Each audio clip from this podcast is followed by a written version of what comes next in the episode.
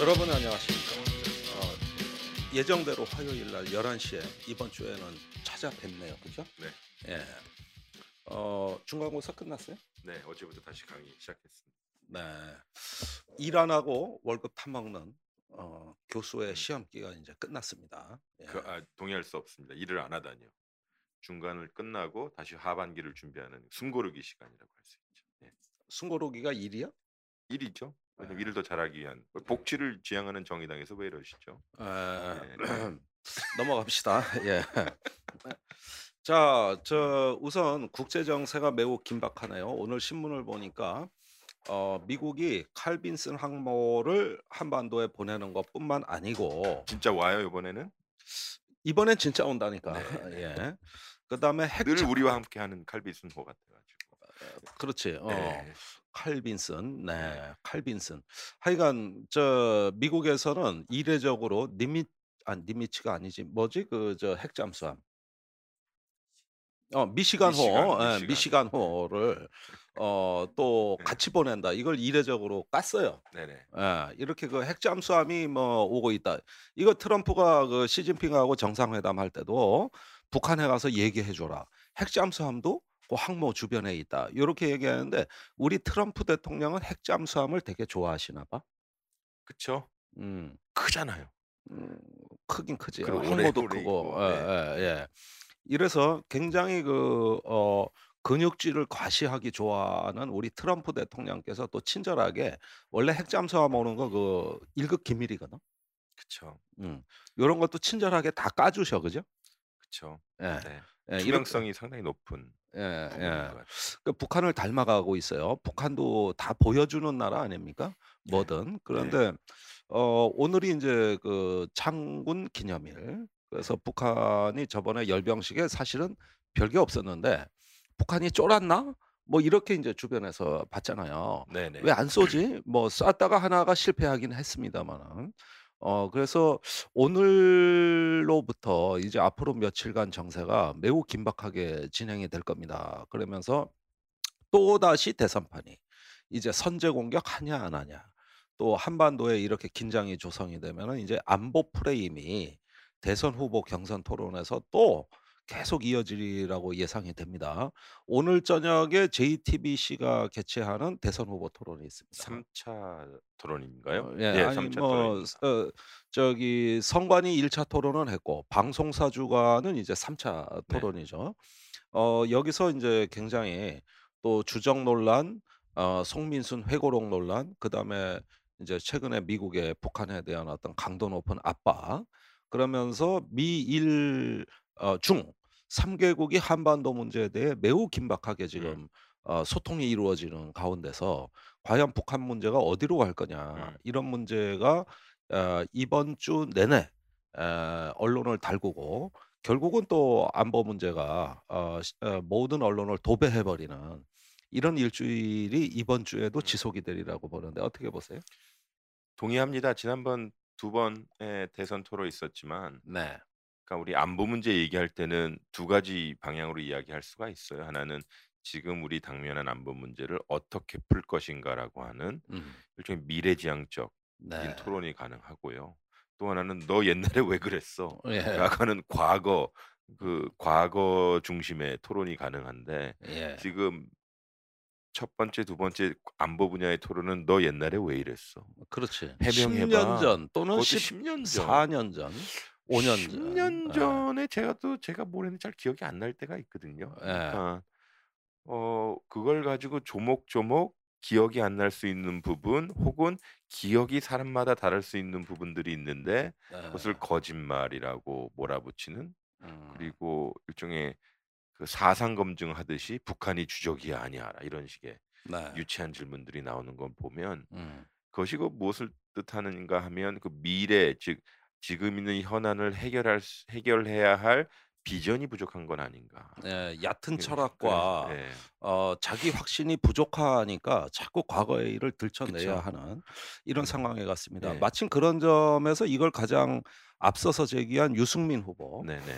예, 한반도 사드를 배치하자 정도가 아니라 아예 사드를 세 대를 사자. 네. 어, 그다음에 전술핵도 갖다 놓자. 네. 어, 이러면서 그 무언가 그 홍준표 후보와 유사한 무장 평화론, 음. 호 홍준표 후보의 무장 평화론과 비슷한 안보론을 거침없이 개진하고 있습니다. 그런데 그 공약들 다 실현 가능성이 있나?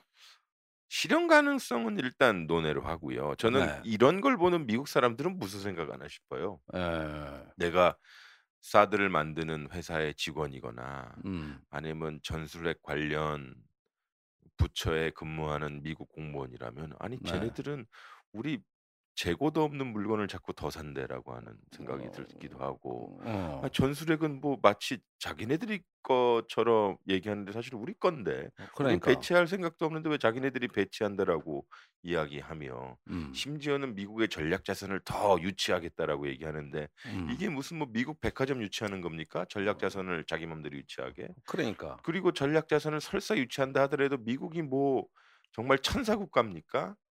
이게 다 비용과 그 대가를 지불해야 되는 것인데 음. 아니 왜 우리나라 후보들이 나서서 미국의 이 군수, 국방 그리고 무기를 쓰 마치 우리인 것처럼 우리 거인 것처럼 이렇게 얘기하는지 모르겠어요. 어 공짜로 임대해 주는 줄로 예. 어 한국이 착각하고 있다 이거죠. 미국이 정말 세계 최고의 퍼주기 국가인지 아나 봐요. 어. 그렇진 않은데 아니 그렇게 알고 비용이 있지 우리나라 네. 보수들은. 네. 어 언제나 친절한 미국은 뭐든 다 해줄 그쵸. 것이다. 우리가 요구하면. 어 네. 이런 얘기 아 쪼끔 더 구체적으로 얘기해 보죠.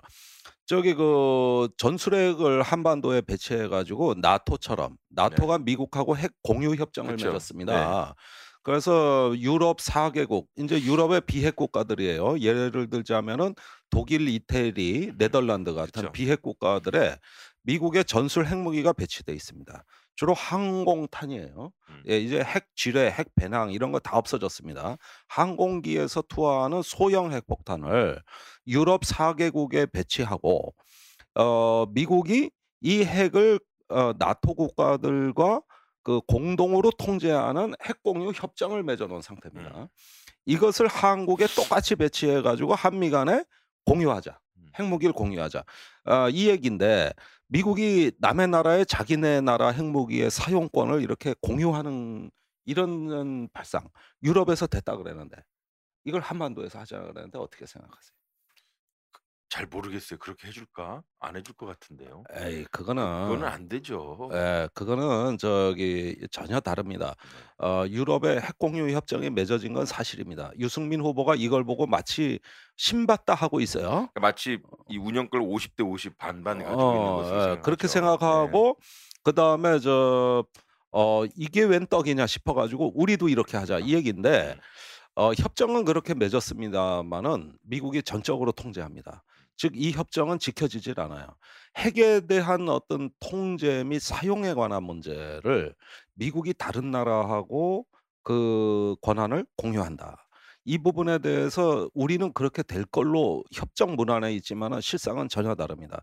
4 개국은 핵 전략에 관한 한은 전적으로 미국에 다 위임하고 어 통제하지 못합니다. 그리고 자국 국민들한테 설득하지 못합니다. 이게 자기네 나라 무기가 아니에요. 그리고 그런 협정을 맺었던 배경에는 나토에서 핵 확산을 막기 위한 미국의 고육지책이 있었어요. 아시다시피 어 영국, 프랑스가 핵 보유국입니다. 그런데 그 중에서도 프랑스의 드골 대통령은 어떻습니까? 세죠. 네. 세죠. 예. 네. 그래 가지고 이 양반이 독자적 핵무장을 선언하면서 독자 노선을 걸은 거를 얘를 달래서 나토에 편입시키느라고 미국이 무지한히 고생했어. 어. 그러니까 이렇게 달래주지 않으면 그 유럽에서의 인제 핵무기가 확산될 우려가 있고 하기 때문에 미국의 고육지책은 비핵 국가를 달래기 위한 거예요. 이건 냉전의 산물입니다. 그 당시에 소련이 유럽에 핵 위협을 가하면 과연 미국이 핵으로 막아줄 것이냐.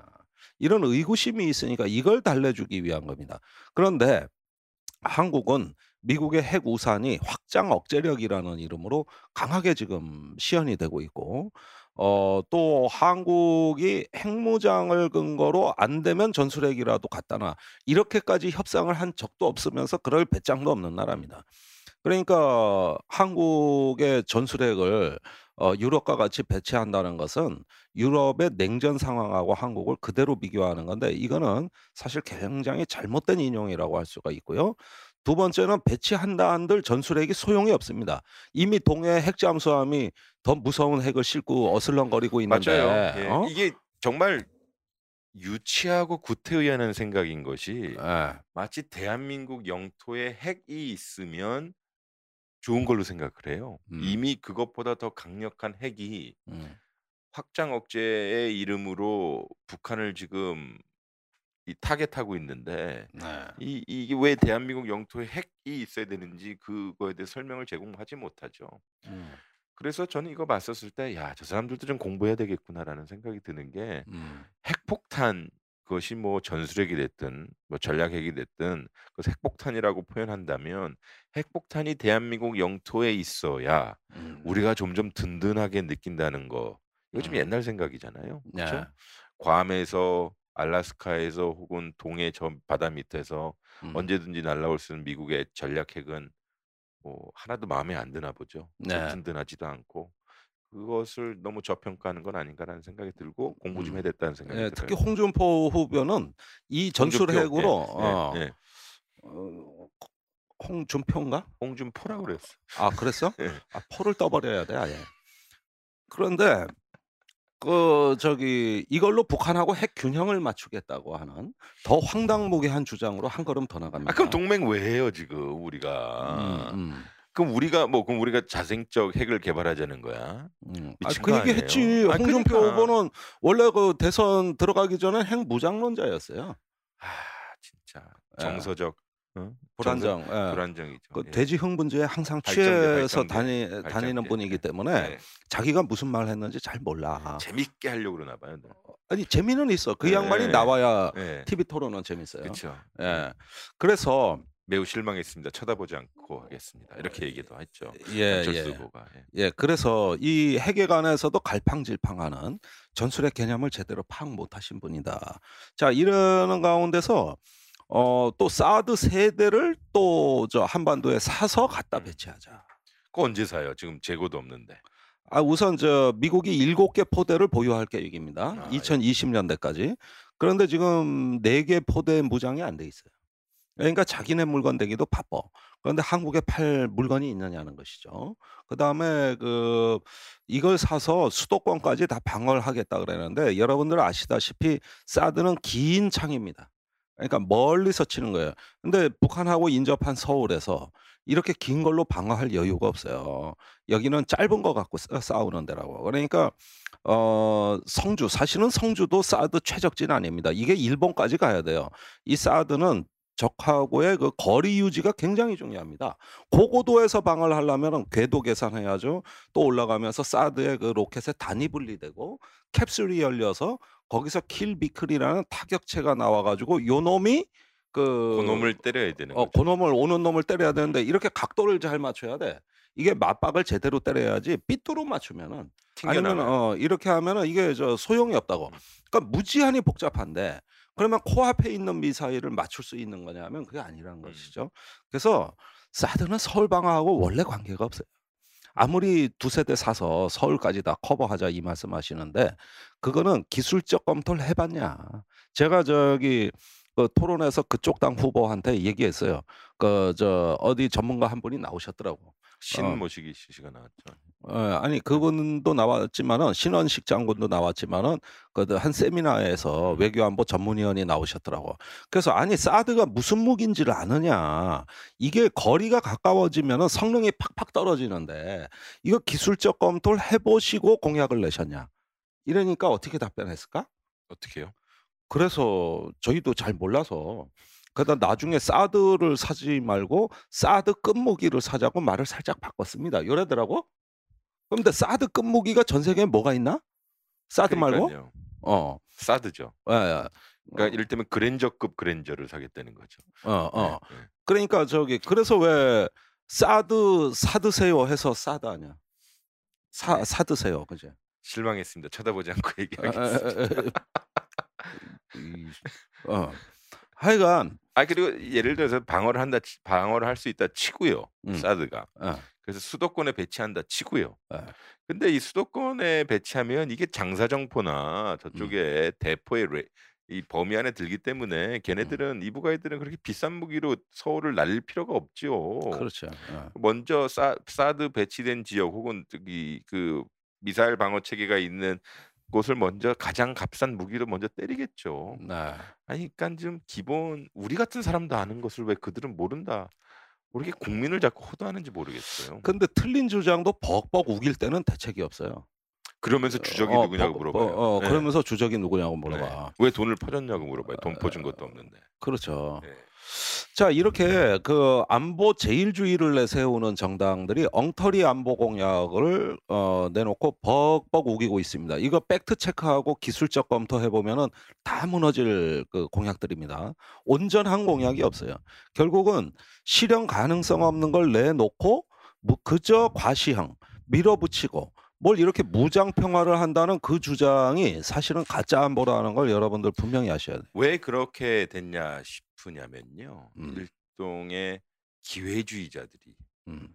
그러니깐 군이나 외교가에서 늘 따뜻한 곳에 있었던 사람들이 음. 선거 때만 되면 자기 실익을 챙기기 위해서 각 캠프로 산계합니다. 아. 그러면서 자기가 현역에 있어 현역에 있었을 때는 그냥 입 다물고 있었던 그 상황을 마치 음. 비분강제하듯이 아. 전직이라는 이름으로 '내가 옛날엔 이랬었는데.' 하면서 음. 자신들의 이 안보관 소위 가짜 안보관이죠. 음. 그리고 강력한 안보관을 내세우면서 야당 후보를 공격하게 되는 것이죠. 네. 정말로 그들의 말든채러 말들처럼 국방이 중요하다면 왜 자신들이 가장 힘이 있었을 때 음. 현역일 때 왜 그 일들을 실현하지 않았으며. 네.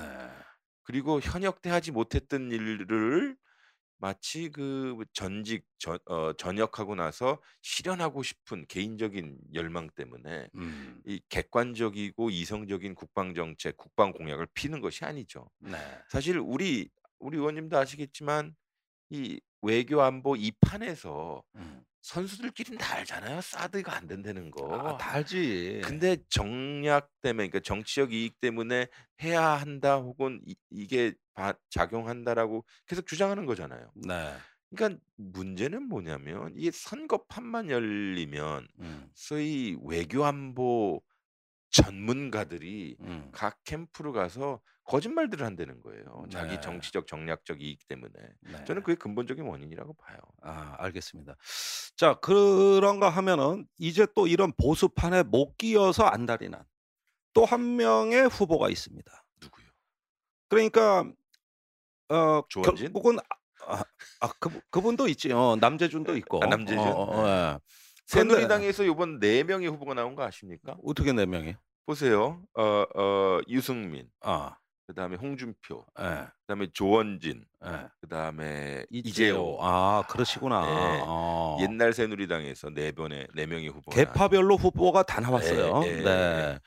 그러면은 그게 뭐라고 불러야 돼? 일종의 새누리당의 내전 상황. 그쵸. 예. 예. 전쟁하기도 바쁜데 예, 예. 자기들끼리 물어뜯느라고 정신 없어요. 예 예. 예. 아주 안 보수 안보는 망해도 쌉니다. 오늘 저기 조선일보 김대중 주필이 "보수 정당 망해도 싸다." 요렇게 칼럼 썼어요. 아. 예. 그런데 하여간 그 이런 판에 또 못 끼어서 안달이 난 후보. 그러니까 인제 그 우리 안철수 후보 얘기를 쪼끔 해 봐야 합시다. 되겠습니다. 예. 이분의 안보론은 소위 말하는 자강 안보론입니다. 자강 안보. 네. 옛날에 자주 국방하고 비슷해 보여요. 네. 어 그런데 이분의 자강 안보는 뭐냐 하면은 어 국방에서 4차 산업혁명을 해 가지고 네. 연구 개발자들 잔뜩 늘려 1 0만 명을. 어? 네. 그래 가지고 어 뭐냐 하면은 "미래의 첨단 무기를 우리 손으로 개발 좀 해 보자." 음.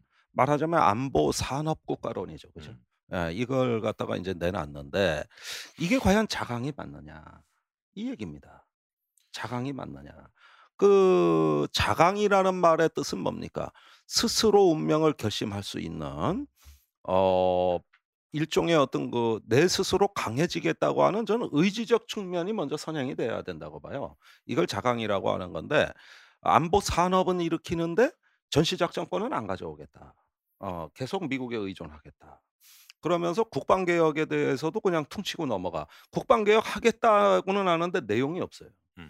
음. 자 이런 가운데서 인제 주적을 또 말씀하고 계셔요. "북한은 그쵸. 주적이다." 그쵸. 어 그러면서 인제 어어그 자강 안보의 구성 내용을 보면은 대부분이 인제 안보 산업을 육성하고 연구 개발을 장려하는데 여기서 끝난다고. 더 이상의 우리 스스로 변화하고 혁신할 수 있는 비전이 없이 음. 전시 작전권도 없이 현 상태에서 굉장히 돈을 많이 쏟아봐서 GDP의 3% 수준까지 국방비를 올린다. 음. 이게 지금 2.4% 니까 그쵸. 예 국방비를 한 25% 증액한다. 매년 10조 원 이상을 추가 증액한다. 이 음. 얘기입니다. 이렇게 해 가지고 하나의 어떤 강해진 안보가 강해진다고 말씀하고 계시는 거죠. 어떻게 생각하세요? 아 그렇게만 될 수 있다면 얼마나 좋겠어요. 예. 그렇게 안 되는 것을 뻔히 알면서도 공약으로 냈다라는 거 하나 문제하고요. 음. 전 자강이란 말 자체가 어감이 좀 별로 안 좋아요. 음. 왜냐하면 자강 안보 아니 일종의 동어 반복인 것 같아요. 그렇지. 안보는 내가 스스로 강해진다는 의미인데 안전을 보장한다는 건데 음. 거기다 자강이란 스스로 강해지는 이란 음. 말이 있어서 어 좀 동어 반복인 것 같아요. 족발, 역전압 뭐 이런 뜻과 함께. 어어 예 그리 그렇죠. 그 세 번째는 말씀하셨듯이 사실 옛날 어른분들 말씀이 틀린 게 하나들이 없어요. "죽고자 어. 하면 살 것이요 살고자 하면 죽을 것인데 어. 이것이 근본적으로 어디에서 나타나야 되냐면 "전시작전 통제권을 반드시 우리가 회수해야 한다."라는 비전이 있고 그 비전에 맞춰서 국방 프로그램을 이 이 짜야 되는 것인데 음. 지금 선우가 완전히 바뀐 것을 즉 음. 자강이란 이름 뒤에 속에서 보수의 가짜 안보를 하겠다는 뜻이거든요. 음. 그래서 이 방위 산업 육성이라고 하는 말을 4차 산업혁명으로 바꾼 음. 것이에요. 맞아요. 그리고 이 우리의 조건이 어느 정도 완비되면 "전시작전 통제권 가져오겠다."라고 하는 음. 박근혜 정부의 그 스탠스를 고대로 가져온 것이거든요. 네. 그러니까 이게 뭐가 빠졌어요. 예. 예 예. 그래서 아 아 결국은 뭐 '별 다른 것이 없지 않느냐.' 음. 아 저는 예 그런 생각이 들어요. 안철수식 자강론은 자학론이다. 음. 어 이건 자강이 아니라 자학이다. 예. 그리고 사드 배치 같은 경우도요. 예. 상황이 변했다라고 하는데 어. 우리 그저께 토론회도 나왔지만은 5차 핵실험 한 이후에 음. 7월 14일 저 확실히 기억합니다. 네. 왜냐하면 7월 14일 7월 7 일인가 8일 날 그 사드 배치 확정 짓고요. 7월 8예 일입니다. 7월 예. 14일 날 국회에서 국민의당 주최로 첫 번째 정 정당의 첫 번째 사드 반대 토론을 했어요. 네. 기억하시잖아요. 아이 그 전에도 많이 저도 했고 출연했어요. 어 맞아요. 저도 갔어요. 예. 그 앞에서 안철수 의원, 박지원 의원 등등 해서 음. 사드는 죽어도 반대했던. 네. 근데 7월 14 일부터 지금까지 상황이 무엇이 바뀌었는지에 대해서는 얘기하지 않아요. 네. 핵실험을 한 것도 아니고? 뭐 네. 뭐 미사일이 5차 뭐 핵실험. 뭐 어쨌든 그러한 문제를 보면 '야 이건 저 사람들 왜 그러나?' 싶어요. 그러니까 예. 결국은 우클릭밖에 안 돼요. 정략적 안보는 결국 자강 안보다. 이렇게 얘기하고 싶어요. 가장 강력히 사드를 반대했던 당입니다. 네. 그러니까 성주까지 수명 국회의원이 내려간 게 8월 1 일이고 그쵸. 예 그 다음부터 계속 사드 반대에 대해서 민주당의 왜 태도가 불확실하냐. 빨리 반대 당론 정해라. 이걸로 작년 하반기에 국민의당한테 민주당이 들들 볶였어요. 맞아요. 맞아요. 예 지 혼자 반대하는 걸로도 성이 안 차 가지고 야당 전체가 반대해야지 왜 이러냐. 이래 가지고 들들 볶였잖아. 박지원 의원은 그렇다 쳐요. 근데 예. 제 생각에는 그 당에 있는 정동영 의원은 지금 어떤 생각을 하고 있을까요? 자 국민의당 당론을 바꾸겠다 그랬습니다. 찬성으로. 그런데 지금 이 순간까지 안 바뀌고 아 있습니다. 지난번 토론 때 뭐 사실상 바뀌었다라고 안 바뀌었어요. 예. 네. 그런데 지금 국민의당의 선대위원장이 정동영 아 의원이에요. 그렇습니까? 예 네. 공동 선대위원장이죠. 네. 근데 공동 선대위원장으로서 정동영 의원이 "나는 죽어도 못 바꾼다. 맞아요. 죽어도 못 거예요. 바꾼다." 음. 그러면서 안철수 후보한테 주정론 얘기하고 사드 말 바꾸고 저렇게 보수에 저 영합하는 아주 그 저 자기 후보에 대해서 막말을 해댔어. 정동영 의원이. 음. 자 이게 지금 국민의당 실상이에요. 따지고 어. 보면 정동영 의원은 참여정부 때 열린우리당 대표도 했을 뿐만 아니라 음. 그 통일부 장관 그리고 NSC 상임의장까지 했거든요. 그렇습니다. 그리고 개성공단을 트고 북한에 가서 김정일을 만나고 음. 실질적으로 김대중 정부의 포 어 햇볕 정책, 노무현 정부의 대북 포용 정책에 이 이 계승을 해야만 하는 사람인데 음. 그것을 당론으로 받들겠다고 해서 그 국민의당에 간 것이고 창당 주역이 된 것인데 네. 이렇게 되니까 본인은 상당히 좀 그렇죠. 황당무계할 것어 같아요. 예 네. 예 맞습니다. 네. 어 이거 '죽 써서 개 준다.' 예. 어 이런 생각이겠죠. 예 예. 예 그런 면에서 국민의당, 바른정당 예. 어 하루도 바람 잘 날 없는 그쵸. 예. 예 저 대선 후에는 왠지 온전할 것 같지 않은 내부의 분열 상황들이 지금 굉장히 심화되고 있다. 네네. 어 우리가 주목해서 지켜봐야 될 사항입니다. 네. 시청자 질문 중에 미시간호가 부산에 들어온다는데 뭔 일이냐 이게 도대체. 휴가로 왔나요, 부산에? 아 네. 부산에 들어와 있는 동안에는 저 쉬죠. 작전이 아닙니다. 쉬죠. 예 네네. 휴식 시간이에요.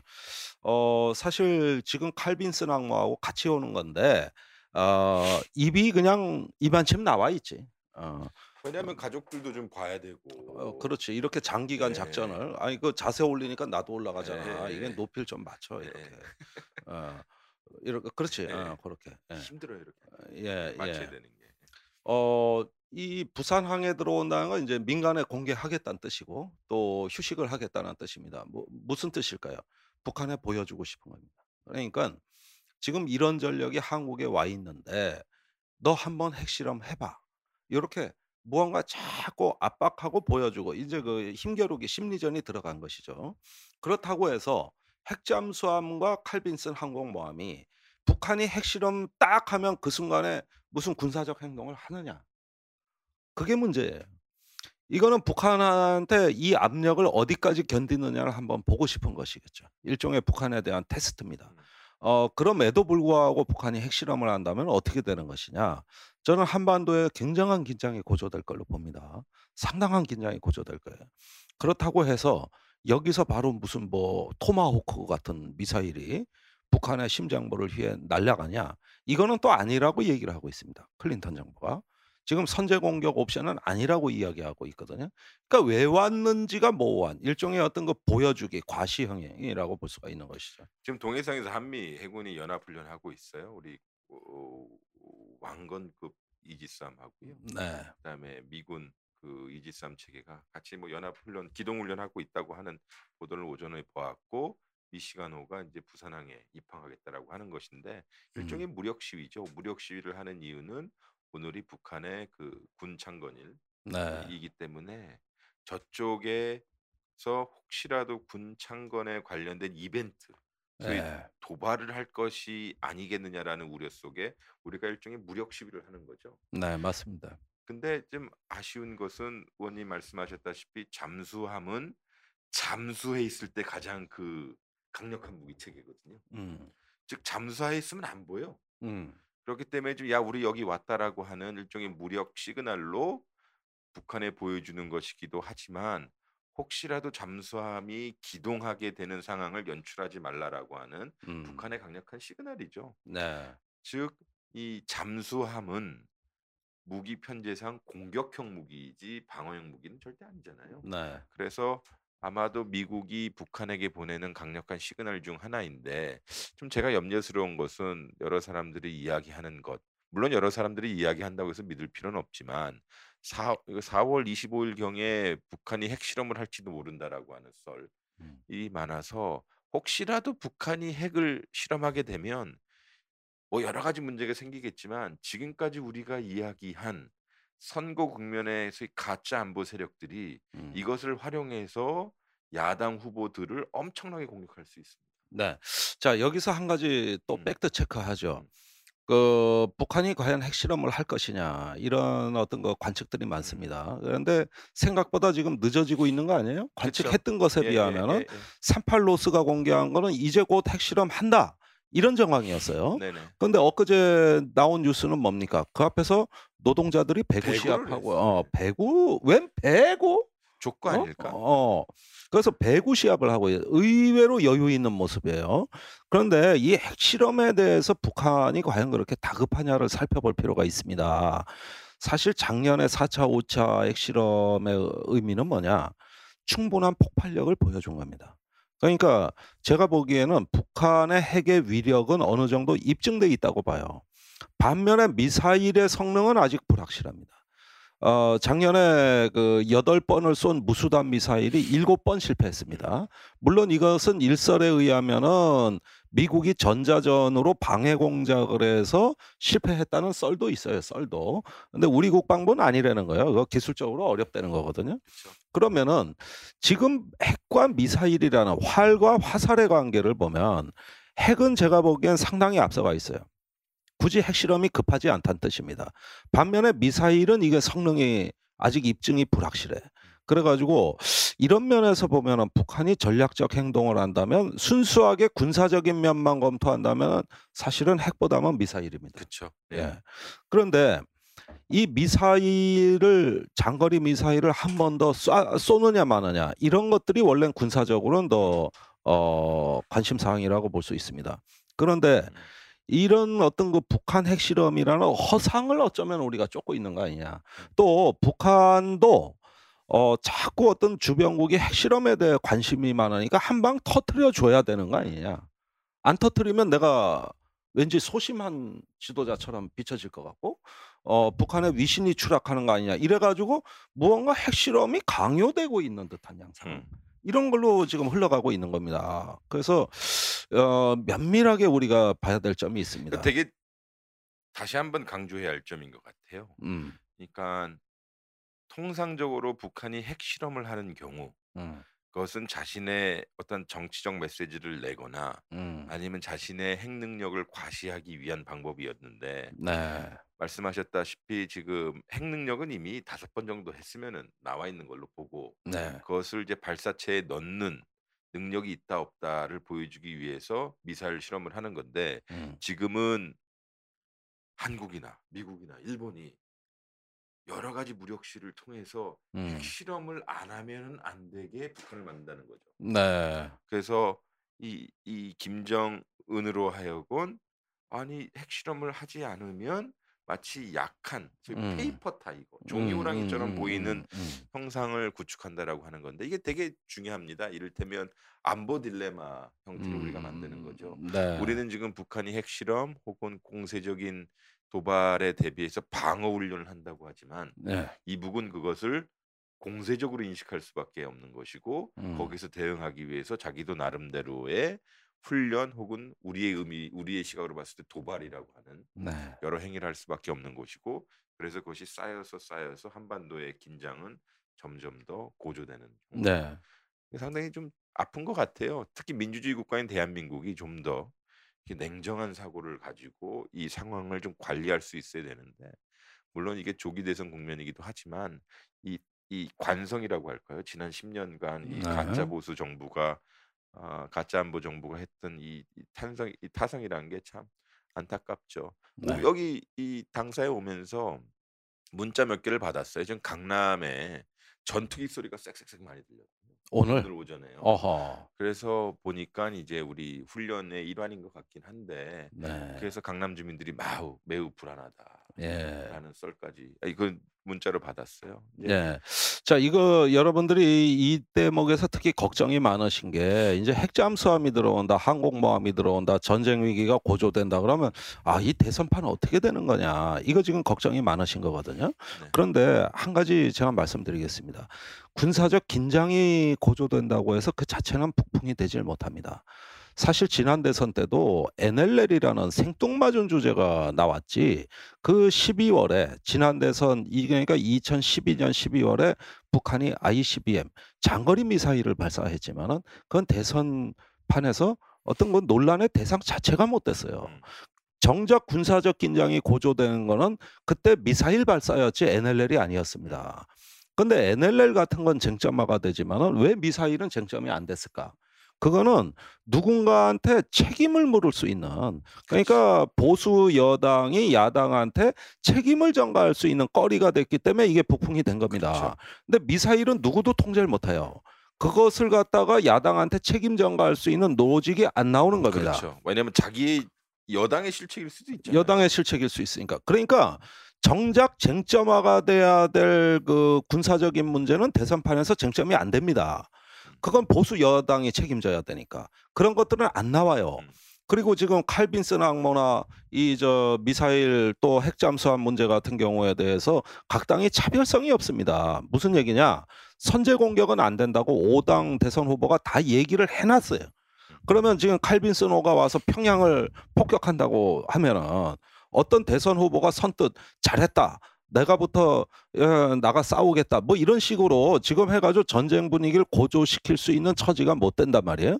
이런 건 북풍이 아닙니다. 여당이 야당한테 책임을 전가할 수 있는 거, 무언가 책임을 물을 수 있고 꼬투리를 잡을 수 있는 거 요런 게 북풍이거든요. 그러니까 송민순 회고록 같은 경우는 꼬투리를 잡은 거기 때문에 북풍 시도를 한 것이죠. 그런데 그 결과 그것이 나오고 나서 지난 사흘간 상황을 보면은 지금 색깔론이 안 먹혀듭니다. 이번에는 실패작이죠. 왜? 송민순 회고록 10년 전 일이고 대북 송금 특검 그거 2000년도 일이니까 17년 전 일인데 이제 국민들이 이거를 책임 전가하는 거는 좀 지나쳤다. 오버했다. 안 예. 먹혀드는 거예요. 예 토론회에서 심 후보님께서 확실히 음. 정리하셨죠. 언제까지 음. 울고 재탕 먹을 삼탕. 울고 먹을 것이냐. 재탕 삼탕. 아주 어. 아주 편안한 용어로 음. 그 그 후보들을 완전히 골로 보냈죠. 예. 하도 우려 먹어. 이건 무슨 곰탕이 맨날 네. 우려 먹는 곰탕인데 맹탕이 된 거죠. 어 예. 어 그래서 맹탕이 됐어요. 네. 어 사실은 야당이 얼마든지 대응할 수 있는 주제예요. 이 뭐 NLL 회고록 또 그 이전에 무슨 강정마을 문제부터 해 가지고 야당이 정신만 바싹 차리면 얼마든지 대응할 수 있습니다. 그런데 우리도 갑자기 부지불식간에 얻어맞아서 버벅거리다가 당한 아픔들이 많잖아요. 몇 가지 좀 팩트 좀 확인할게요. 제가 예. 그래서 음. 저쪽에서 하도 북한에 돈을 퍼줬다라고 음. 이야기를 해요. 네. 그래서 그러면 김대중 노무현 그 10년 동안 음. 정부의 예산이 얼마만큼 대북 사업에 집행이 되었는가를 그건 숫자는 나오잖아요. 정부 예, 예, 예산만. 나오죠. 음. 대충 8조 8천억 정도 됩니다. 음음. 그럼 10년인데요. 8조 8천억 중 약 2조 5천억 원이 김영삼 정부 시절에 계약을 했던 경수로 사업입니다. 네. 그러면 8조 8천억에서 2억 5천을 빼면 2조 5천을 빼면 예, 이 2조 5천을 빼면 대충 한 6억 3천 정도 나 6, 6조 3천억 나와요. 6조 3천억 중 5조 3천억. 아니죠. 8조 어. 8, 8조 8조가 넘으니까 8천억에서 아, 아, 예. 2조 6조 5천억 3천억. 예, 그러니까 예, 대충 예. 6조 된다 칩시다. 아, 6조 예. 되고요. 음. 6조에서 한 2조 5천억이 또 뭐냐면 북한에 아, 아, 쌀을 차관 형태로 보내줘요. 네. 근데 재밌는 것은 쌀은 한 7천억 원 정도의 쌀을 보내주지만 음.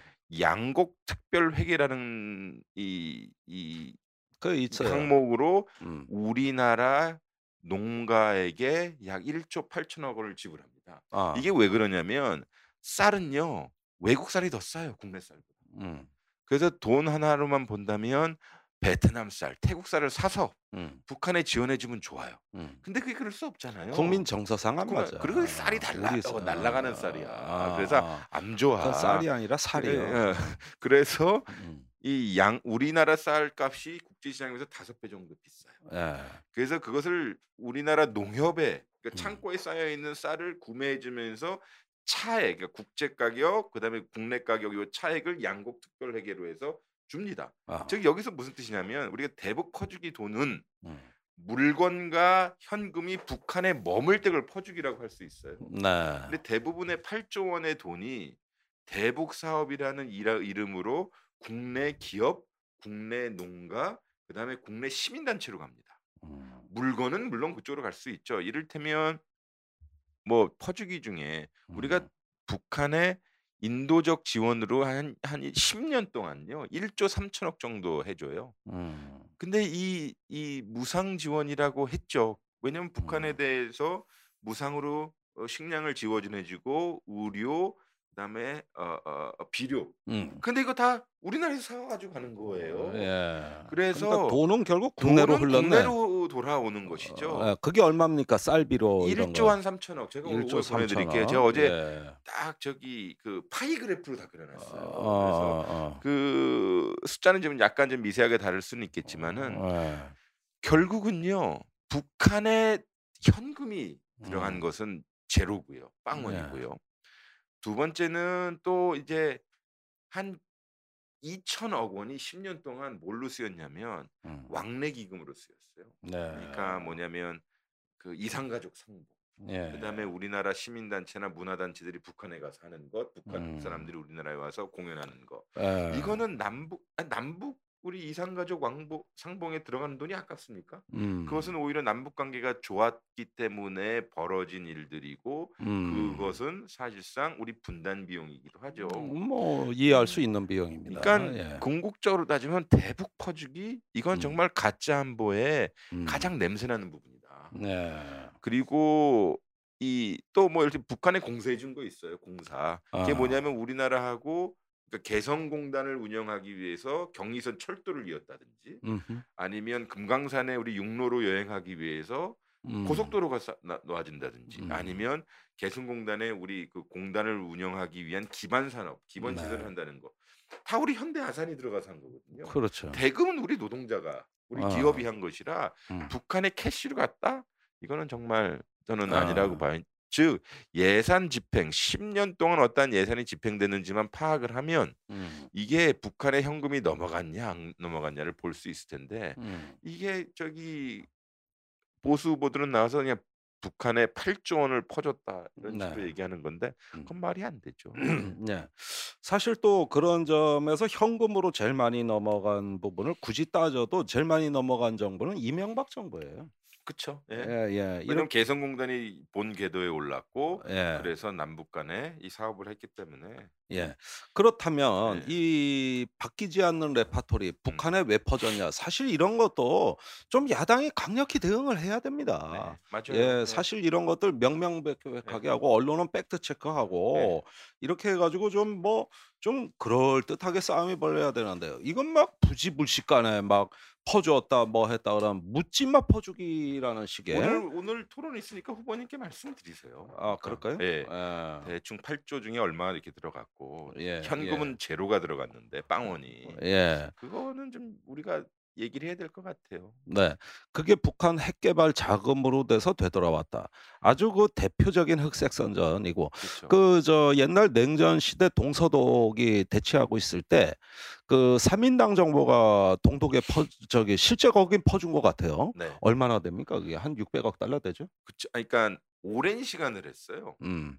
어, 한 60년대 후반부터 68년에 이제 68 년부터 집권합니다. 예. 빌리 브란트가. 60년대 후반부터 예. 소위 동독 아니 서독은 이 동방 정책이란 걸 하죠. Ost 그렇습니다. Politik. 네. 그래서 우리가 알고 있기로는 맨 처음에 동독에게 화해의 손길을 내민 것으로 알고 있지만 사실 그렇지 않아요. 이 폴란드에 먼저 갑니다. 네. 폴란드. 폴란드에 가가지고 유태인 학살에 대한 사과를 하고 화해를 하면서 음. 이 독일 민족을 대표하여 독일 민족을 대표하여 이 이 2차 세계대전 때 만행을 어 사과하면서 독일에게 피해를 받은 공산 국가들의 환심을 사요. 그게 이제 네. 빌리 브란트가 무릎을 꿇은 네. 그 세기의 네. 명장면 그쵸. 예 바로 그 장면입니다. 그쵸. 네. 그래서 그 다음에 이제 동독에게 직접 이제 어프로치를 하고 뭐 여러 가지 뭐 소위 여러 가지 그들 나름대로 햇볕 정책을 길게 하죠. 네. 중요한 것은 이거예요. 인권 문제 선제적으로 논의하지 않았어요. 아하.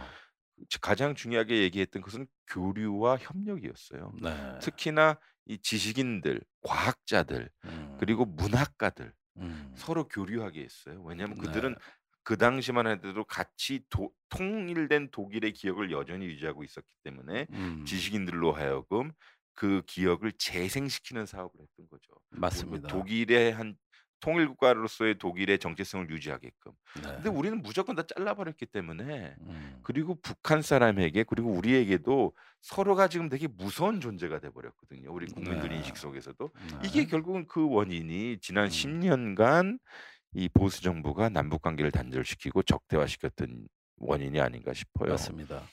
그래서 좀 안타깝죠. 네. 어 그래서 어쨌든 어 90 년대 들어오자마자 독일이 이제 통일로 기 길로 가는데 동방 음. 정책을 한지 약 23 년 만에 결국은 독일이 통일이 되고 그다음에 이제 동독에 뭐 음. 정치범을 교환하는 대가라든지 음. 또는 각종 명목의 지원 이런 걸 다 합치면 거의 600억 달러 가까이 네. 됩니다. 우리가 지금 북한에 주지도 않은 돈 뭐 북한에 쌀로 갖다 뭐하다 해도 김영삼 정부부터 지금까지 네. 따져도 지금 한 20 약 한 4 년간 아 80억 달러 음. 아 그것도 대부분 국내로 환수된 이 그쵸. 돈을 갖고 문제 삼지만은 냉전 시대의 소득은 600억 네. 달러다. 예 같은 기간에요. 그 신동방 정책으로부터 통일까지 한 음. 20 한 3-4년 그쵸. 네. 걸렸고 우리가 김영삼 정부 출범으로부터 지금에 이르기까지 올해로 음. 24 년째입니다. 거기서 중요합니다. 예를 들어서 우리가 대북 포용 정책과 같은 음. 정책을 이명박 박근혜 정부에 계속 유지를 했었다면 음. 오늘날의 북한 존재하지 않습니다. 네. 망했을 거야. 망하거나 아니면 매우 개혁적이거나 어. 최소한 어. 이 이 서로 간의 소통과 교류와 협력이 일상화된 네. 남북 관계 유지될 수도 있어요. 뭐 음. 그것 때문에 북핵 문제가 해결되냐 안 되냐는 논의의 문제로 하더라도요. 네. 최소한 북한에게 "야 니들 왜 그러냐."라고 전화할 수 있는 사이는 되었겠죠. 네. 그리고 우리나라 성 우리나라 경제도 더 성장할 수 있었을 거예요. 왜냐하면 음. 북한의 아주 매우 고급 그러나 저렴한 노동력을 우리가 활용할 수도 있었을 것이고 음. 우리 청년들이 북한에 가서 어 경제 활동할 수도 있었고 우리가 네. 그걸 발판 삼아 북방까지 나갈 수 있었던 예. 뭐 그런 세계가 있었을지도 모르죠. 맞습니다. 자 그래서 어 어쨌든 오늘 저녁에 인제 JTBC에서 그 열리는 어 대선 후보 토론에서는 이 문제가 또 쟁점화되겠습니다마는 저희가 이미 정답을 다 말씀드렸습니다. "실상이 이거다." 음.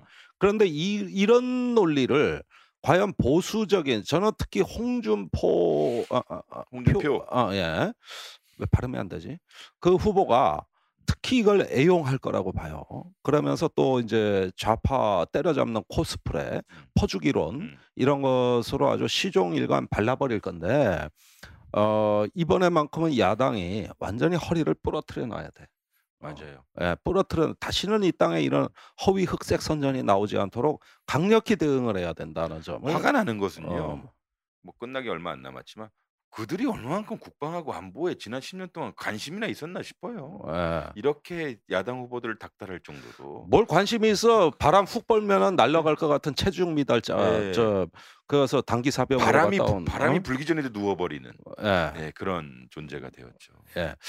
자 오늘 방송 이제 마무리할 네. 시간 됐습니다. 어쨌든지 간에 어 우리 방송을 보시고 대선 후보 토론을 한번 같이 음. 이어서 이렇게 오전 오후로 나눠서 보시면은 더욱더 피가 되고 살이 되는 그쵸. 알찬 지식이 가득처집니다. 궁금하신 사항에 미처 다 답변 드리지 못해 죄송합니다. 이 방송 어 좋아요 팍팍 눌러 주시는 거 아시죠? 네. 좋아요를 죽죽 탕 쳐 버린다. 예. 이런 거어 저희가 계속 이제 네, 그 네. 강조해 드린 사항입니다. 어 어쨌든 오늘 어 시청해 주신 여러분께 감사드립니다. 다음 주에 고맙습니다. 다시 찾아뵙겠습니다. 안녕히 계세요.